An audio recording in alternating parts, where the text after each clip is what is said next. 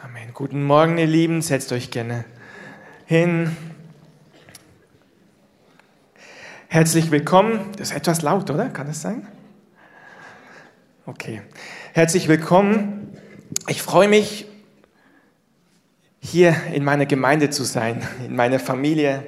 Wir sind, Gott hat uns zusammengestellt und ich bin so berührt einfach schon von dem, was Gott gesprochen hat im Lobpreis. Das war so stark in den prophetischen Worten, das war so stark. Was Dunja erwähnt hat, diesen Psalm 24, hebt eure Häupter empor.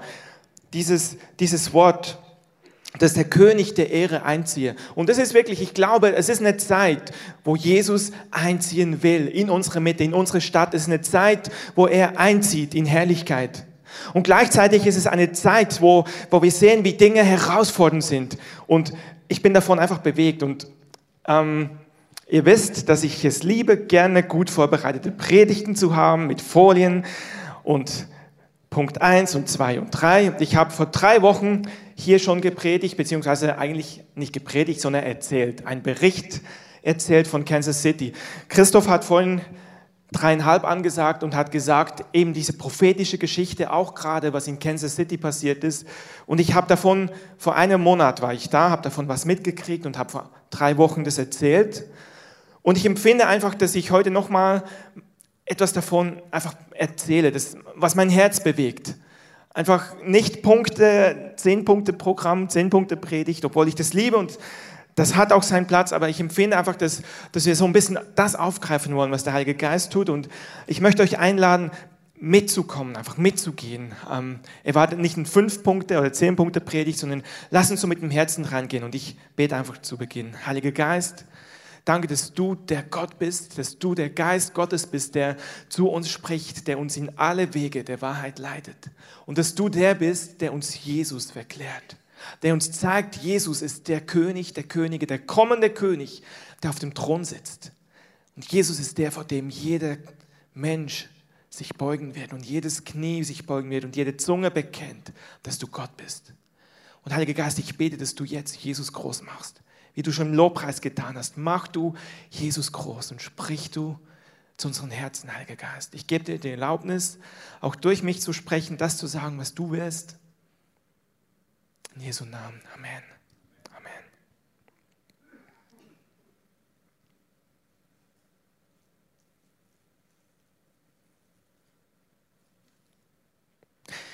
Jesus ist der König der Könige. Und Carsten hat dieses, diesen einen freien Teil von dem einen Lied hast du proklamiert und gesagt, dein Blick ist mein Blick, dein Herz ist mein Herz. Das ist eine Verbindung.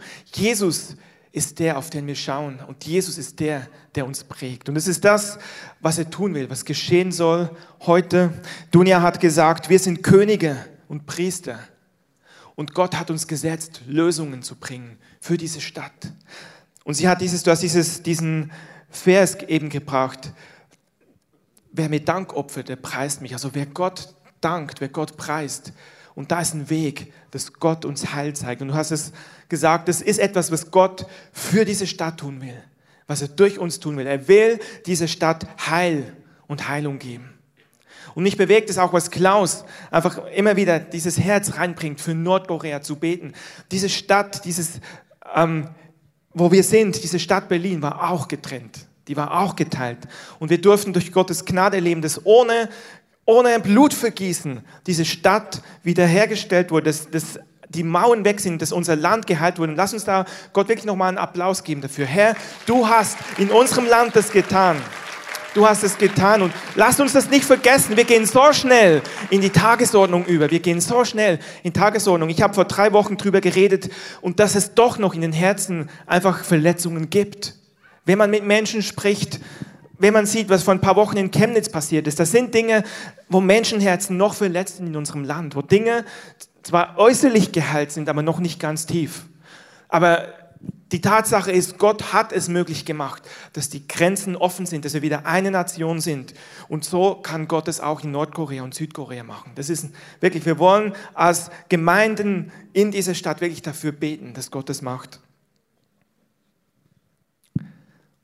Und zurück zu uns, zu diesem Haus. Wir sind auch ein Haus des Gebetes. Wir haben einen Gebetsraum, wo wir für Dinge beten. Und ich bin wirklich so bewegt, weil ich einfach sehe, ohne dieses Gebet wären Dinge nicht möglich. Wir lernen da in der Multiplikatoren-Schulung auch immer drüber, im Multiplikatorenkurs, dass ohne Gebet Gottes Verheißungen nicht getragen werden können, dass nicht Dinge umgesetzt werden können, ohne dass wir dafür beten. Der Gott hat uns sein Wort gegeben. Das ist sein Wille, Dinge, was er tun will, Dinge, wo er gesagt hat, ich will. Und Jesus selber sagt, ich bin das lebendige Wort Gottes. Jesus ist die Erfüllung von, von diesen Worten. Und er hat uns gesagt, das ist das, was ich tun will. Und wir lesen die Bibel und wir erkennen Dinge. Und wir sehen auch Dinge, die noch nicht erfüllt sind. Und unsere Aufgabe ist eine ganz edle Aufgabe. Dunja, du hast gesagt, wir sind Könige und Priester. Und was macht ein König? Ein König regiert. Stimmt's? Ein König regiert. Ein König hat einen, Autoritätsbereich, worüber er regiert.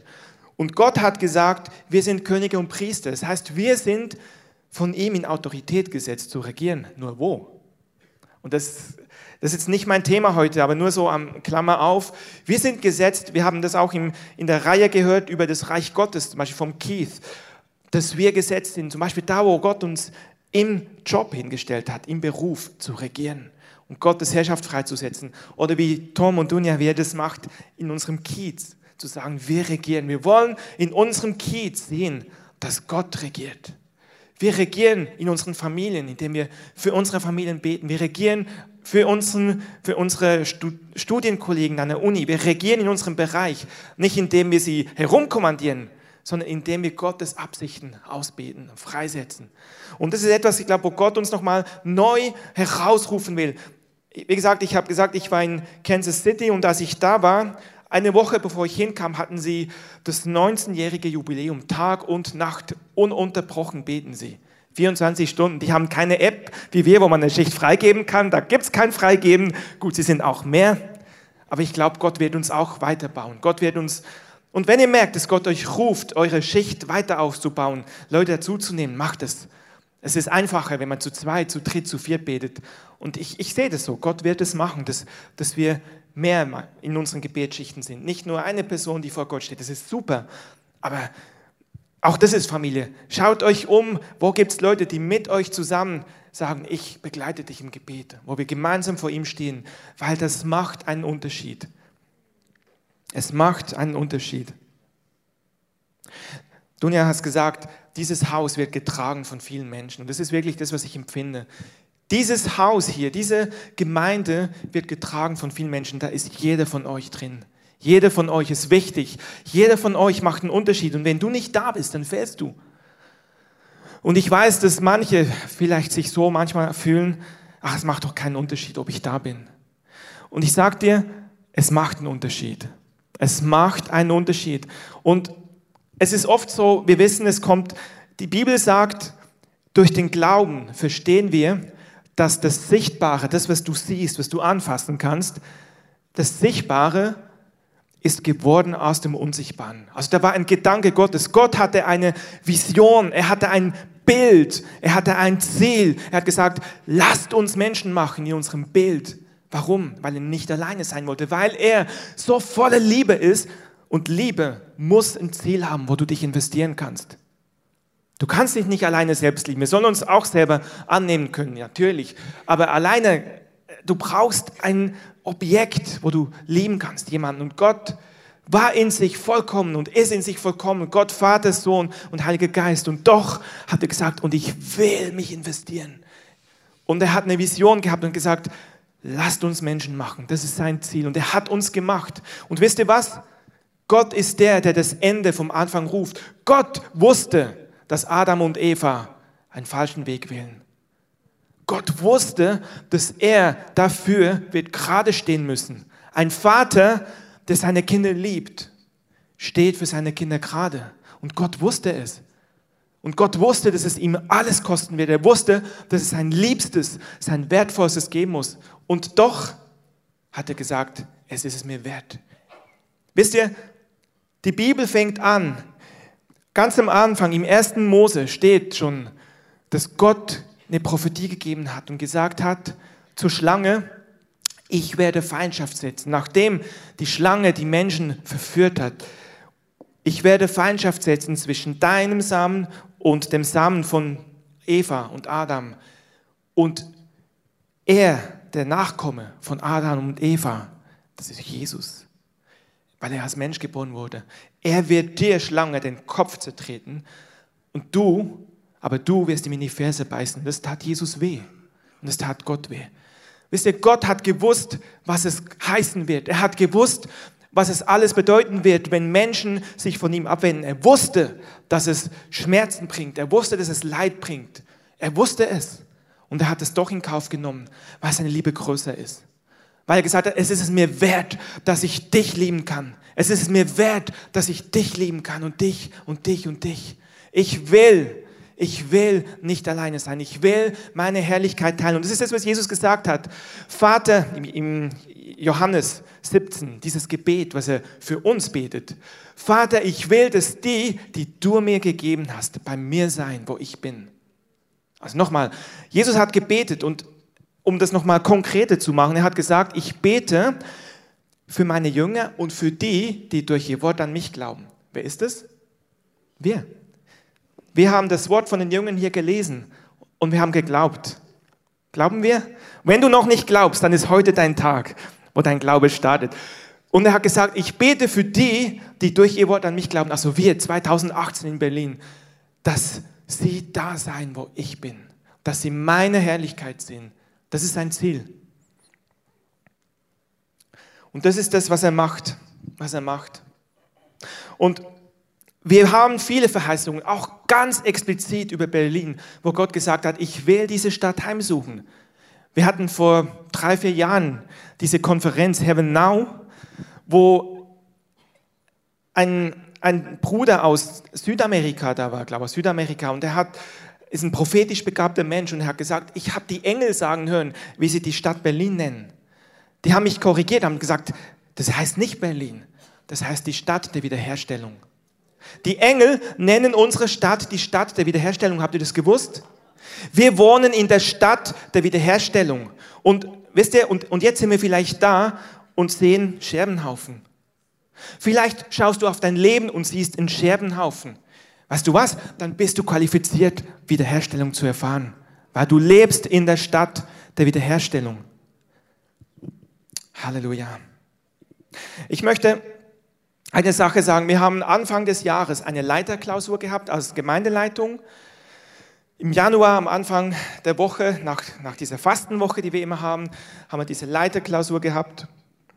Und wir haben einfach gehört, Gott, was willst du tun? Was ist das Thema über diesem Jahr? Und wir haben so ein Stichwort gehört.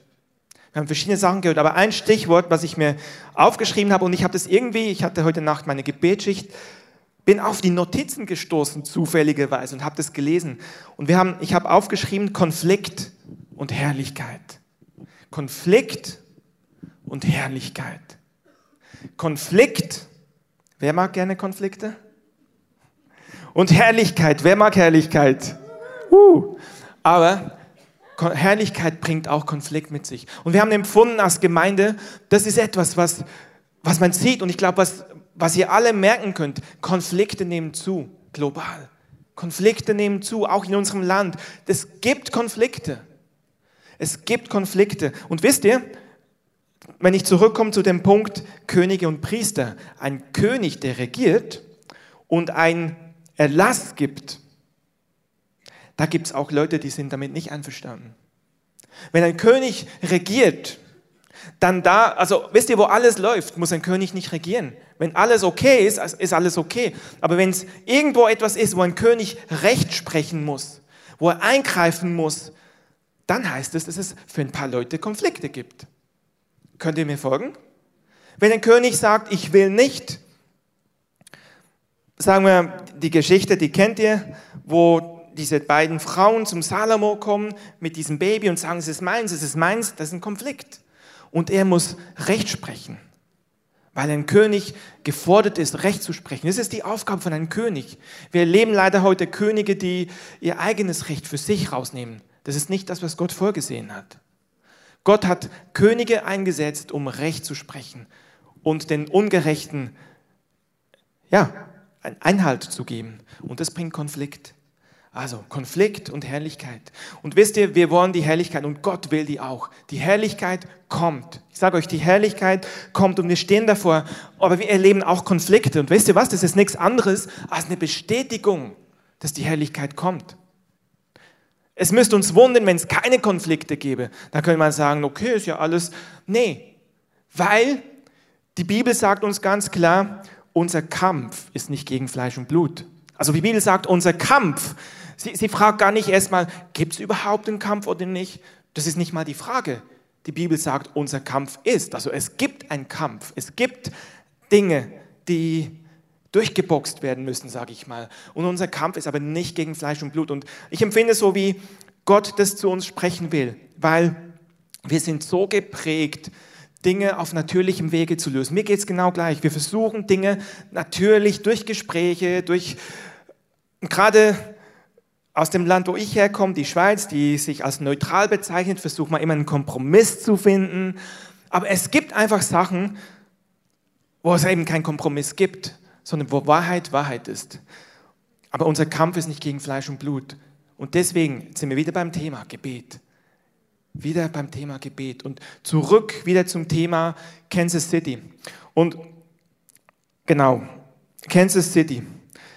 Oder beziehungsweise nochmal zurück zur Leiterklausur. Entschuldigung, wie gesagt, ich habe kein Konzept, sondern ich erzähle einfach. Wir hatten in der Leiterklausur gehört Konflikt und Herrlichkeit. Und dann hatten wir diese Stelle aus Römer 12, Vers 21, wo es heißt, überwinde das Böse mit dem Guten. Wisst ihr, es sind Dinge, die böse sind. Auch in unserer Stadt, es gibt Dinge, die böse sind, die ungerecht sind. Meine Frau arbeitet als hinzukommende Erzieherin in Erziehungsstellen. Das sind Familien, Personen, die Kinder aufnehmen, die aus ihrer Familie rausgenommen werden müssen, um sie zu schützen. Das ist Konflikt. Und die Kinder, wir hatten selber elf Monate lang zwei Kinder aufgenommen, einige von euch kennen die noch. Das ist ein Konflikt. Und es ist nicht rechtens. Und das passiert in dieser Stadt ganz oft, in unserem Land, ganz, ganz oft. Wo Dinge einfach passieren, die nicht gut sind, in Familien, die so krass sind, dass man Kinder rausnehmen muss aus ihrer Familie, um sie zu schützen. Und auch da drin gibt es auch Fehler. Von Seiten des Jugendamtes. Gibt es auch. Das ist auch nicht rechtens. Und wisst ihr, wir überwinden das Böse mit dem Guten. Es gibt Dinge, die böse sind, aber wir überwinden es mit dem Guten. Und ich glaube, das ist da, wo Gott uns ruft. Und das ist wieder eine Bestätigung, was Dunja gesagt hat. Da ist ein Weg, dass Gott ein Heil schafft für unsere Stadt. Also Gott ruft uns und ich empfinde auch wirklich, ich empfinde so, und das spreche ich aus, es gibt Einzelne unter euch, ihr, ihr empfindet in einem Bereich Ungerechtigkeit. Ihr empfindet Dinge, wo ihr sagt, das geht nicht. Lasst es nicht einfach so, ärgert euch nicht einfach drüber und geht zur Tagesordnung, sondern Nehmt es. Vielleicht ist eine Berufung drin für dich. Vielleicht ruft Gott genau dich, um in diesem Bereich eine Transformation in unsere Gesellschaft reinzubringen. Wisst ihr, vor drei Wochen habe ich gesagt, habe ich ja hier gepredigt oder habe erzählt von Kansas City und ich habe mich ja getroffen mit den Leitern im Kinderbereich.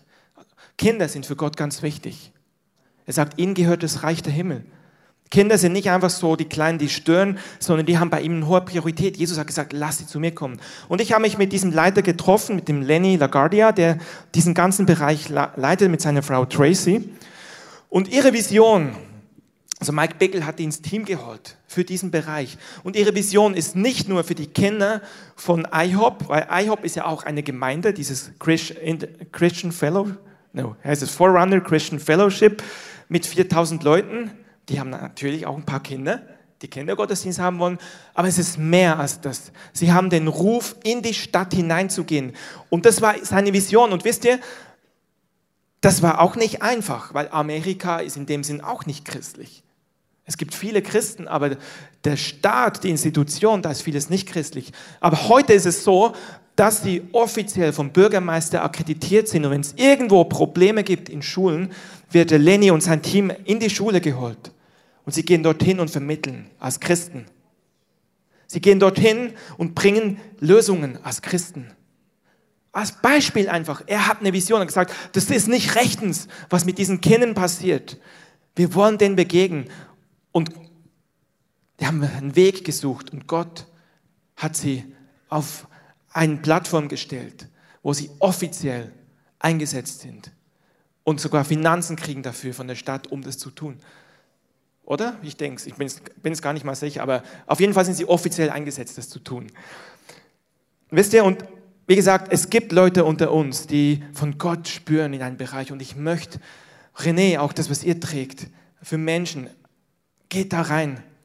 Ich sehe dich gerade so. Gott hat euch gerufen, um Dinge einfach zu ändern, um, um Menschen zu begegnen.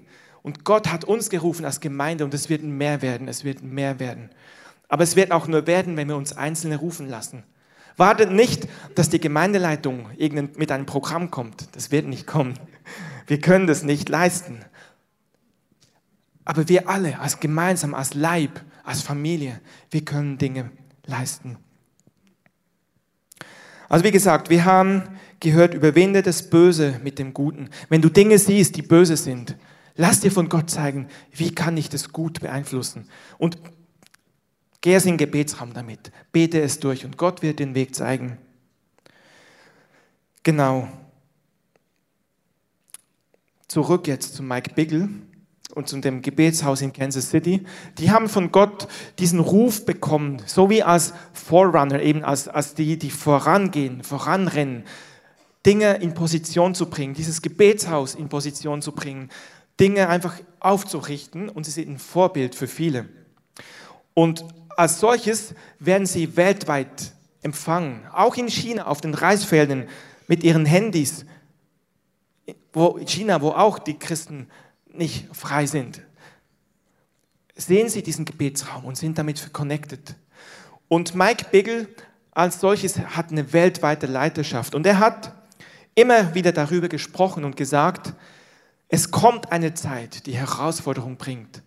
Es kommt eine Zeit, die für uns als Christen einen Gegenwind bringt, den wir vielleicht noch nicht erlebt haben.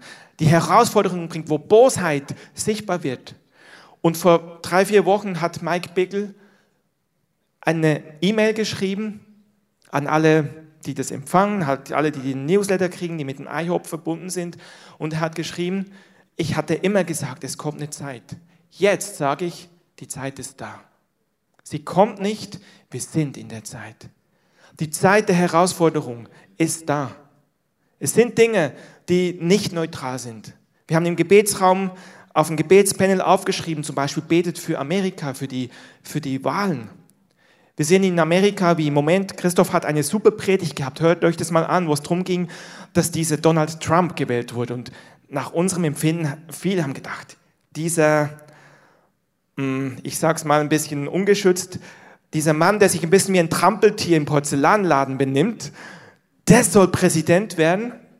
Aber wisst ihr was? Gott sagt, ich setze Könige ein und setze Könige ab. Und wir sehen, dass unter der Leitung von Präsident Donald Trump Dinge in den USA gestoppt wurden, die ein Plan waren vom Feind, wo Zerstörung kommen wollte. Wir sehen, dass unter seiner Führerschaft zum Beispiel die amerikanische Botschaft nach Jerusalem gebracht wurde. Wir sehen Dinge, die wir aus der Bibel verstehen, die politisch nicht neutral sind. Die politisch nicht neutral sind, aber wo die Bibel sagt, es muss so sein. Und wir können uns entscheiden, möchte ich schön politisch neutral sein oder möchte ich sagen, das ist die Autorität? Und wir sehen einfach Dinge, wo Gott Dinge möglich gemacht hat. Ich will nicht sagen, dass Donald Trump an sich ein, ein Heiliger ist. Das ist, liegt nicht an mir zu beurteilen. Aber eins sehe ich, dass Gott Dinge einfach möglich gemacht hat unter dieser Leiterschaft. Und jetzt gibt es die Midterm-Elections, Anfangs November, die Wahlen, wo das Parlament neu aufgestellt wird. Und wenn unter Umständen die Demokraten gewinnen, werden sie alles sabotieren, was er gemacht hat. Einfach nur als Beispiel. Wir sehen, wir leben in herausfordernden Zeiten und die Geschwister in Amerika, unsere amerikanischen Schwestern und Brüder, die beten dafür, dass diese Regierung noch nicht abgestoppt wird, sondern dass er noch weiter regieren kann. Einfach als Beispiel, es braucht Gebet und deswegen haben wir es auch im Gebetsraum. Also betet gerne mit dafür. Wie auch immer, aber wir sehen, wir sind in einer interessanten Zeit und Mike Bickel sagt eben deswegen, wir sind bereits in den Herausforderungen drin.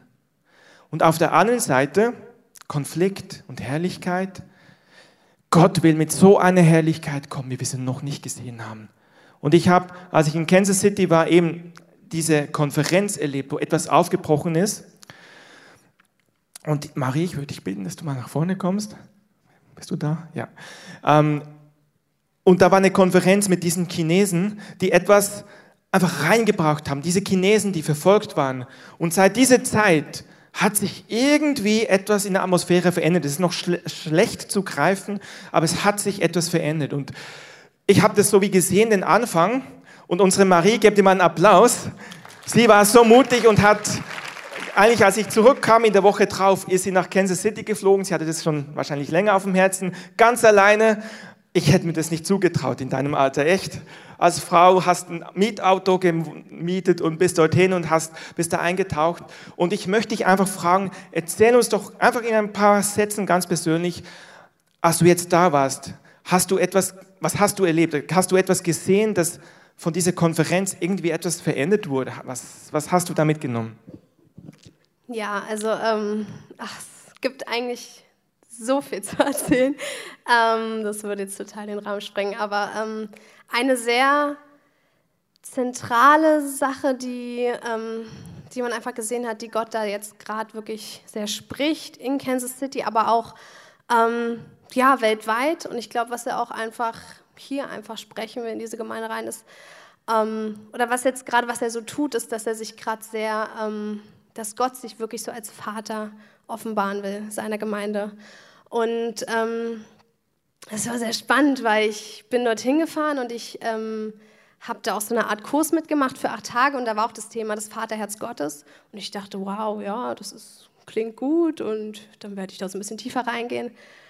Und ich kam da an und habe erstmal gedacht, ich habe eigentlich noch gar nichts verstanden. Oh wow. Und es war aber so schön, weil man, da war so eine Atmosphäre, also unglaublich. Ich kam dort an und war einfach nur da und saß dort und der Vater hat mich einfach nur umarmt und ich durfte einfach nur auf seinem Schoß sitzen. Ähm, und das ist wirklich gerade, was er da tut. Er nimmt wirklich so, ja, er sagt so, hey, kommt einfach zu mir, meine Kinder, kommt wirklich zu mir.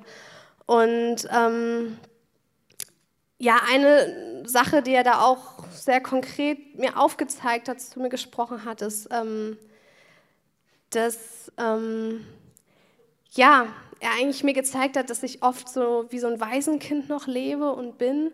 Ähm, und was tun Waisenkinder? Waisenkinder haben keine Eltern, keinen Vater und so verhalten sie sich auch. Das heißt, ja, ich meine, sie müssen irgendwie Nahrung finden. Also das heißt, sie boxen sich durch und denken, ich muss es alleine schaffen, aus eigener Kraft. Ähm, ich muss das, ne, also ich muss dafür sorgen, dass ich ähm, am Leben irgendwie bleibe, weil ich habe ja keinen, der für mich sorgt. Ich habe keinen, der mich liebt. Ich habe keinen und ich habe hat mir Gott also auf, auf so eine ganz liebevolle Art und Weise aber wirklich gezeigt, dass es eigentlich noch so tief in mir ist und hat sich mir so neu offenbart, so dieses, hey, ich habe dich doch adoptiert, du bist doch meine Tochter und du hast doch alles. Da ist doch alles, ich habe doch alles. Also komm doch einfach nur zu mir. Und das ist wirklich was, was er auch zu mir gesprochen hat, aber auch was er wirklich in Kansas City gerade spricht, aber auch wirklich weltweit. So dieses, hey, ihr seid doch meine Söhne und meine Töchter und kommt doch einfach nur zu mir und hört auf, oh, selbst zu rennen und zu machen und zu tun. Nein, ich bin euer Vater. Und ähm, ja, ich glaube, dass er das so ganz neu offenbaren will, auch hier. Vielen Dank. Genau, ich wollte dich gerade fragen, genau, gib Applaus. Ich wollte dich gerade fragen, was denkst du, was Gott für uns tun will? Und du hast es ja eigentlich schon mal gesagt, ähm, dass er das hier offenbaren will. Vielleicht kannst du das einfach so was du erlebt hast, wie so releasen, wie so ausbeten über uns, was du empfindest, was Gott hier offenbaren will. Du es einfach so, du hast da was empfangen, das weiß ich, und du es einfach so ausbetest und empfang doch einfach.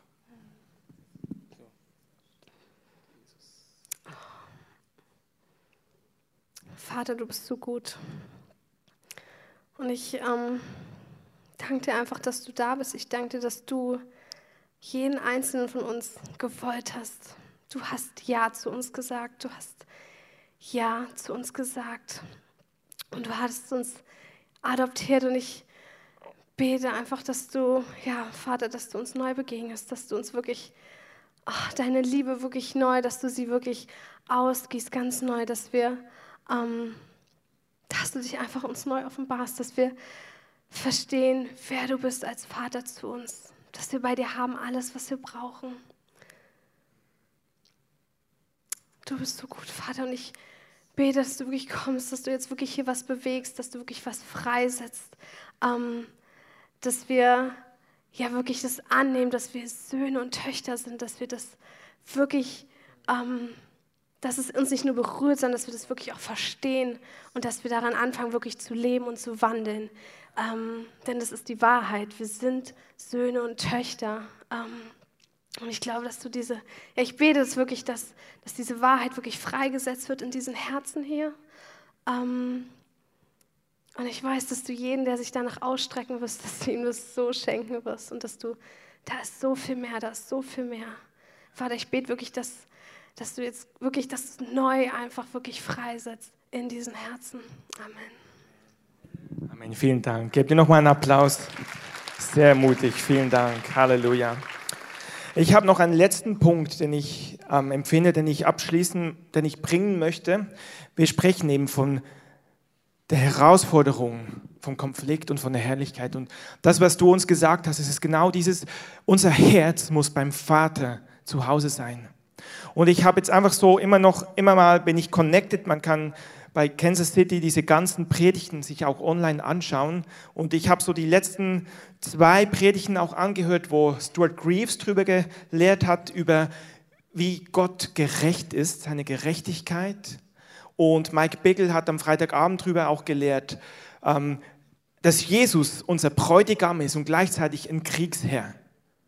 Und ich empfinde einfach, es ist etwas, wo die Gefahr ist, dass wir als westliche Christen mit unserem humanistisch geprägten Denken Anstoß nehmen können an einer Seite von Jesus.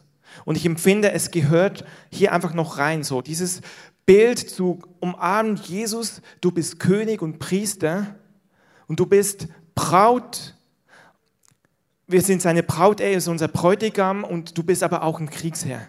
Und ich weiß nicht, ob ihr euch erinnern könnt, Tom und ich auch hatten letzten Sonntag im Vorgebet hier ein Bild. Und ich habe gesehen und Tom auch, wie Jesus als Löwe reinkam von der Seite. Und ich hatte auch gesehen, wie Jesus als Lamm hier war. Und dieses Lamm ist etwas, was sich hingibt. Ein Lamm, was geschlachtet wird. Aber ein Löwe ist mächtig. Und eine Mutter kämpft für ihre Jungen bis aufs Blut. Die kämpft um ein wenn irgendwo eine Gefahr ist, sie kämpft unter Einsatz ihres Lebens. Und das ist unser Löwe, der kämpft. Und wisst ihr, Gottes Wille ist, uns zu begegnen, was ich eingangs gesagt habe. Er hat uns gemacht. Aber dann gibt es Dinge, die Gottes Liebe aufhalten wollen. Und Gott ist ein, ähm, ein eifersüchtiger Gott. Wenn Dinge da sind, die seine Liebe zu uns aufhalten wollen, dann steht er auf. Und dann kämpft er. Und das kann, wenn ich nur sehe einen Gott, der kämpft, das kann irgendwie irritierend wirken für unser westliches Denken. Und ich möchte eine Stelle uns einfach noch bringen, und schlag mal mit auf Römer 12. Römer Kapitel 12, Vers 19.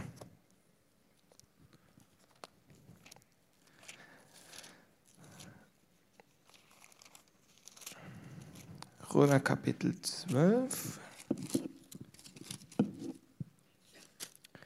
Vers 19, da heißt es, Recht euch nicht selbst, Geliebte, sondern gebt Raum dem Zorn denn es steht geschrieben, mein ist die Rache, ich will vergelten, spricht der Herr. Stuart Greaves, einer der Lehrer von IHOP, Kansas City, hat über diese Stelle gepredigt vor zwei Wochen. Und er hat gesagt, wenn es heißt, rächt euch nicht selbst, sondern gebt Raum dem Zorn Gottes, dann musst du glauben, dass es einen Zorn Gottes gibt. Verstehst du? Wenn es heißt, gib Raum dem Zorn Gottes, also ich soll mir nicht selber, wie du sagst, mit diesem Waisengeist. Wenn ich ein Waisenkind bin, kämpfe ich selber. Dann hole ich mir selber was, was ich denke, was mein Recht ist. Und es ist sehr ermüdend. Und man fühlt sich sehr alleine. Ich weiß nicht, wer das kennt an Stellen, dieses selber kämpfen. Aber wenn du einen Vater hast, der für dich kämpft, dann kämpft er für dich. Und dann musst du glauben, dass es einer gibt, der für dich Rache übt. Wisst ihr, ich habe mal etwas erlebt als Kind. Ich habe mich mit einem Nachbarsjungen ein bisschen gezofft. Ich war eher normalerweise ein lieber Junge, habe nicht so oft gezofft, aber da habe ich mal gezofft. Und dann war sein Vater in der Nähe. Und wisst ihr was? Der kam und hat gesagt, wenn du noch einmal so mit meinem Jungen umgehst, dann kriegst du mich zu spüren. Und eigentlich habe ich gedacht, das ist ungerecht, weil der andere hat angefangen. Ich habe mich ja nur gewehrt. Aber dieses, diese Ungerechtigkeit war in meinem Herzen nicht das Größte. Wisst ihr, was mich am meisten getroffen hat? Dass da ein Vater ist, der für seinen Jungen hinstellt und der sagt, wenn du nochmal meinem Jungen so behandelst, dann kriegst du es mit mir zu tun. Und ich habe in mir gedacht, wow, auch wenn es wenn man jetzt das alles analysiert, Unrecht war eigentlich, weil er hat ja nicht alles gesehen. Aber ich habe empfunden, da ist ein starker Mann, ein erwachsener Vater, der für seinen Sohn hinstellt und sagt, du gehst mit meinem Sohn nicht so um. Und mich hat es getroffen. Mein Vater war schon auch für mich da. Ich, das ist nicht meine Aussage. Aber ich bin in einem, in einem christlichen Elternhaus groß geworden, wo diese Lehre einfach stark war. Wenn dich einer hier schlägt, halt die andere Wange hin und vergib. Und das ist eine Wahrheit, das stimmt. Wir müssen auch vergeben. Aber ein Vater kann auch eben, ein Vater ist auch jemand, der hinstellt. Und ich habe gemerkt, wow, das hat mich angesprochen. Und ich merke so, wie das eine Botschaft ist, wie unser Vater im Himmel zu dir spricht. Ich stelle mich für dich hin. Und wenn jemand gegen dich kommt und sei es Krankheit, ich bin gegen diese Krankheit, ich bin wütend. Du bist mein Kind. Und wenn irgendetwas gegen dich kommt, gib mir Raum, dass ich mich räche. Das ist es, was Gott zu uns sagt heute. Wisst ihr, wir müssen von diesem Zorn Gottes, dieses Wort ist komisch in unserer Gesellschaft. Aber ich sage dir eins, wenn du in Afrika bist und erlebst, wie deine Kinder gefangen genommen werden oder wenn du, was IS gemacht hat, wenn du ein Mann bist und erlebt, dass seine Frau und seine Töchter entführt werden und vergewaltigt werden und in die Sexsklaverei verkauft werden und du wirst dann hingerichtet. Ich sag dir, du stehst nicht einfach neutral da. Du sagst, Gott, greif ein. Und wisst ihr, das ist ein Schrei und das heißt, die Welt ist böse und diese Bosheit nimmt zu. Wir haben keine Ahnung, was es alles gibt. Die Welt ist so abgrundtief böse. Und Jesus heißt, und das ist das Letzte, was ich sage, die Offenbarung 19. Da gibt es eine Stelle, das ganze Kapitel. Da lesen wir Jubel im Himmel über den Untergang ähm, von Babylonien. Dann lesen wir das Hochzeitsmahl des Lammes, Offenbarung 19, 6 bis 10. Wir lesen, Jesus kommt zurück zu seinem Volk, nimmt uns zu sich und es gibt eine Feier, eine große Feier, das Hochzeitsmahl des Lammes. Und dann die andere Hälfte von Kapitel 19, von Vers 11 bis Vers 21 lesen wir, und ich sah den Himmel geöffnet und siehe ein weißes Pferd und der darauf saß, heißt treu und wahrhaftig. Wer ist es? Jesus, genau. Jetzt passt auf. Und er richtet und führt Krieg in Gerechtigkeit. Und das ist jetzt auch schon eine Vorbereitung auf dreieinhalb. Jesus ist treu und wahrhaftig und er richtet und führt Krieg in Gerechtigkeit. Wisst ihr, Jesus wird seine Feinde, es das heißt an anderer Stelle, ähm, zum Beispiel in Jesaja 63, er tritt die Kälte des Grimmes Gottes und das Blut spritzt an seine Kleider. Und dann heißt es, und Jesus kommt und er hat ein in Blut getränktes Gewand. Manchmal denkt man, ja, das ist sein Opfer. Nee, das ist nicht sein Opfer, weil als er gekreuzigt wurde, wurde ihm das Gewand abgenommen. Er hing nackt am Kreuz. Das in Blut getränkte Gewand ist das Blut von seinen Feinden, die er zertritt. Das ist nicht politisch neutral, was ich da sage. Aber es ist die Wahrheit. Und weißt du, niemand wird einfach von Jesus zertreten, sondern Jesus ist der liebende Gott, der sich hingibt, der uns einlädt, der uns ruft, der sagt, komm zum Herz des Vaters. Aber es wird einen Zeitpunkt geben, also wenn Jesus zurückkommt auf die Erde, wird er richten. Die Lebenden und die Toten. Und wisst ihr, und das ist frohe Botschaft, das ist Evangelium. Er wird alles, was Liebe hindert, hinwegnehmen. Und die Einladung für uns heute ist, Jesus sagt, lasst euch versöhnen mit Gott. Ich habe mein Leben gegeben, ich bin für dich gestorben, damit du mit Gott, mit dem Papa eins sein kannst und erleben kannst, dass es einen Papa gibt, der für dich aufsteht, der für dich kämpft, der deine Sache ausführt, der Gerechtigkeit bringt für dich. Und wisst ihr, Ich habe schon gesagt, das ist die letzte Stelle. Sorry, eine noch. Vergebt ihr mir. Eine Stelle noch, die hat wiederum mit uns zu tun. Das ist eine zentrale Stelle, die wir als Gemeinde lernen. Und zwar ist es diese Stelle, ich habe es jetzt nicht rausgesucht, Christoph, du kannst gerne dann sagen, wenn du weißt, wo sie steht, ähm, wo Jesus sagt, vom Gleichnis vom, vom ungerechten Richter und der Witwe. Da ist ein Richter, der ja gerecht sprechen soll. Und wir haben gesehen, Jesus, hier heißt es, er führt Krieg in Gerechtigkeit. Wisst ihr, wenn Jesus richtet, dann ist es gerecht. Dann macht er nichts Blödes. Dann ist es wirklich gerechtfertigt. Aber es gab einen ungerechten Richter, Lukas, Lukas 18. Und da kam eine Witwe und hat gesagt, hilf mir, ich werde bedrückt, ich werde, hilf mir, schaff mir Recht. Und er so, hm, nö. Und sie kam wieder, schaff mir Recht. Und sie hat nicht locker gelassen, bis eines Tages der Richter gesagt hat, also ich bin noch nicht blöd, die nervt mich so, ich glaube, ich kriege die nicht los. Ich schaffe jetzt Recht, dann habe ich Ruhe. Und dann, passt auf, und dann sagt Jesus, Wisst ihr, ihr seid Kinder vom himmlischen Vater. Ich, ich sage es in meinen Worten. Wisst ihr nicht, dass wenn ihr Tag und Nacht zu Gott ruft, dass er euch schnell rechtschaffen wird, weil er ist gerecht. Und dann stellt Jesus eine Frage und damit möchte ich dann schließen. Vielleicht kann die Band schon mal nach vorne kommen. Jesus stellt eine Frage und er fragt, werde ich diesen Glauben finden, wenn ich zurückkomme? Welchen Glauben? Der Glaube, dass es einen gerechten Richter gibt, der schnell Recht schafft, wenn wir rufen Tag und Nacht. Und das ist wiederum, schließt sozusagen den Kreis. Das ist wiederum das, wo wir gerufen sind zu beten. Wo wir Ungerechtigkeit sehen. Unser Kampf ist nicht gegen Fleisch und Blut. Wir gehen nicht hin und kämpfen dann gegen die Ungerechten, sondern wir beten, Herr, greif du ein. Wir rufen aus, Gott, du bist ein gerechter Richter. Siehe, was passiert in Nordkorea, wie wir es heute Morgen gemacht haben. Genau so sieht es aus. Siehe, was da passiert. Herr, wir rufen, öffne den Himmel und greif ein. Genau das ist unsere Aufgabe.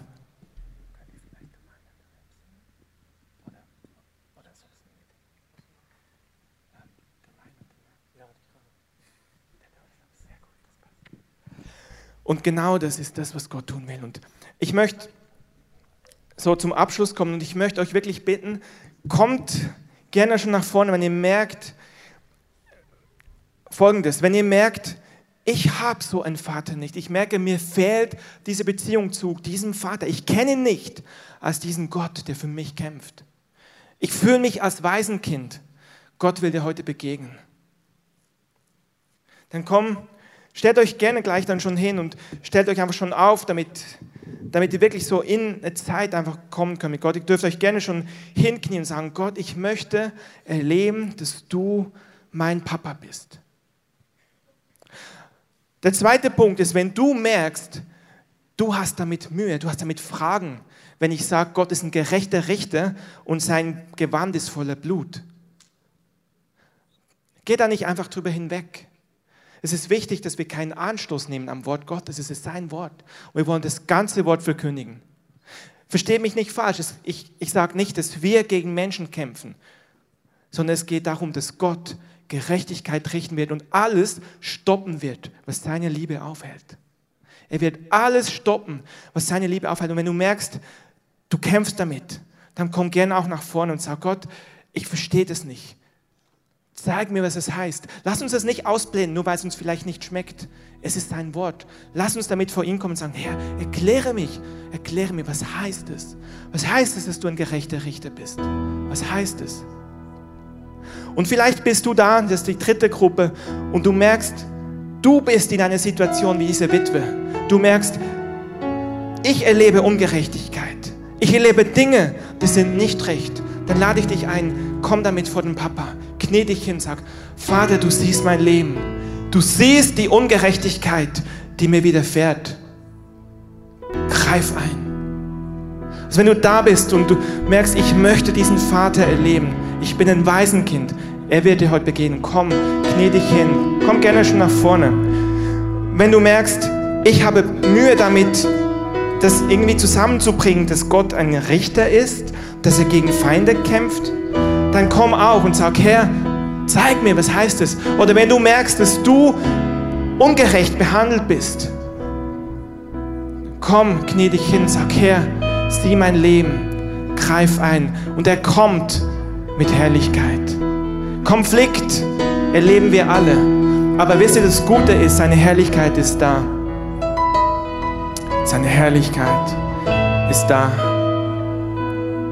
Jesus, du bist der Löwe und du bist das Lamm.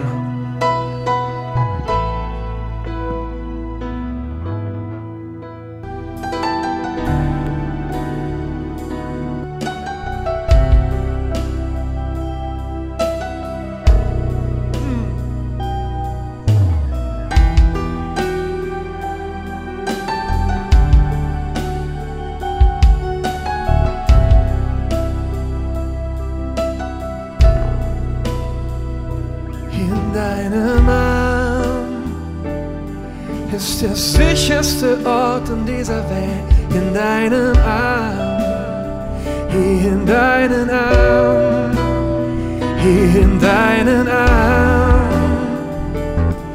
Ist der sicherste Ort in dieser Welt. In deinen Arm, mein Papa, hier in deinen Arm, hier in deinen Arm sicherste Ort in dieser Welt. In deinem Arm, hier in deinen Arm, in deinen Arm,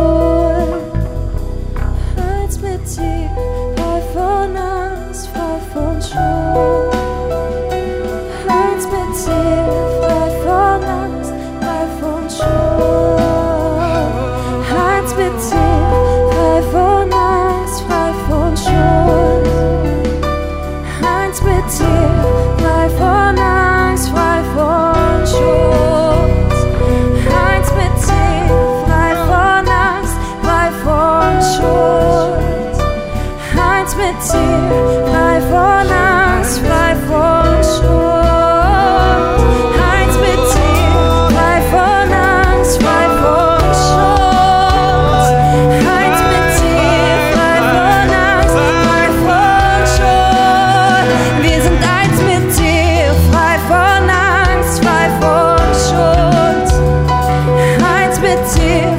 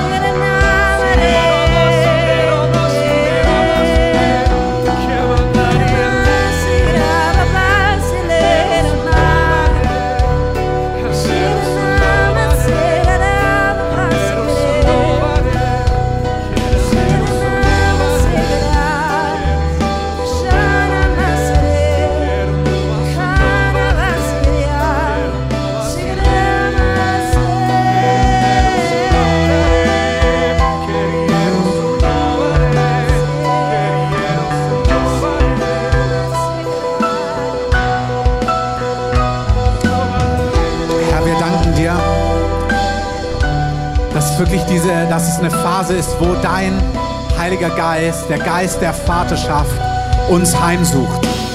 Und ich möchte das so einfach zum Abschluss euch auch zusprechen. Wir ringen und betteln nicht dafür, dass er das tut. Das wäre schon wieder wie Weisen vor ihm stehen. Der Vater in seiner Leidenschaft, in seiner Liebe sehnt sich eifersüchtig nach uns, sagt der Jakobusbrief. Er will dir begegnen. Und zwar auf eine neue, tiefgreifende Art und Weise im Gottesdienst, aber vielmehr in den 166 Stunden, wo wir nicht hier sind in der Woche. Bei Tag, bei Nacht, wenn du unterwegs bist, will er zu dir kommen durch sein Wort, durch seinen Geist spürbar oder indem er dir Dinge in Erinnerung ruft oder Lieder, die dir kommen. Und er möchte, dass es real ist. Er möchte jedes verwaist sein, jedes einsam sein, jedes allein unterwegs sein wegnehmen. Jesus, wir danken dir, dass es eine Zeit ist, in der du deine Gemeinde tief gründest in deiner Liebe. Das heißt im Epheserbrief, dass der Vater aller Vaterschaft, das ist der Vater aller Vaterschaft, der uns durch seinen Geist nach dem Reichtum seiner Herrlichkeit am inneren Menschen stärkt. Und ich möchte euch segnen so zum Abschluss, dass diese, diese Stärkung am inneren Menschen stattfindet, richtig mit Substanz, nach dem Reichtum seiner Herrlichkeit durch den Heiligen Geist. Damit wir imstande sind, die Breite, die Tiefe, die Höhe, die Weite der Liebe Gottes zu erkennen, die allen Verstand übersteigt, Herr. Herr, wir rufen das aus über unsere Gemeinde, über unserem Haus. Du machst eine Gemeinde, die furchtlos ist, inmitten auch von Zeiten von Konflikt und Herausforderung, weil sie in dir gegründet ist, weil sie in Liebe gegründet und gewurzelt ist, unerschütterlich. Egal was für Stürme, egal was für Umstände, egal was außen ist, dass wir in dir gegründet und gewurzelt sind.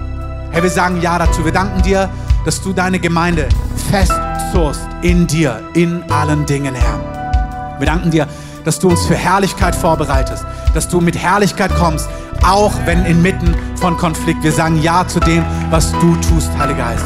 Wir sagen Ja zu euphorischem, aber wir sagen auch Ja zu tiefgreifendem, was du in dieser Zeit tust, Heiliger Geist.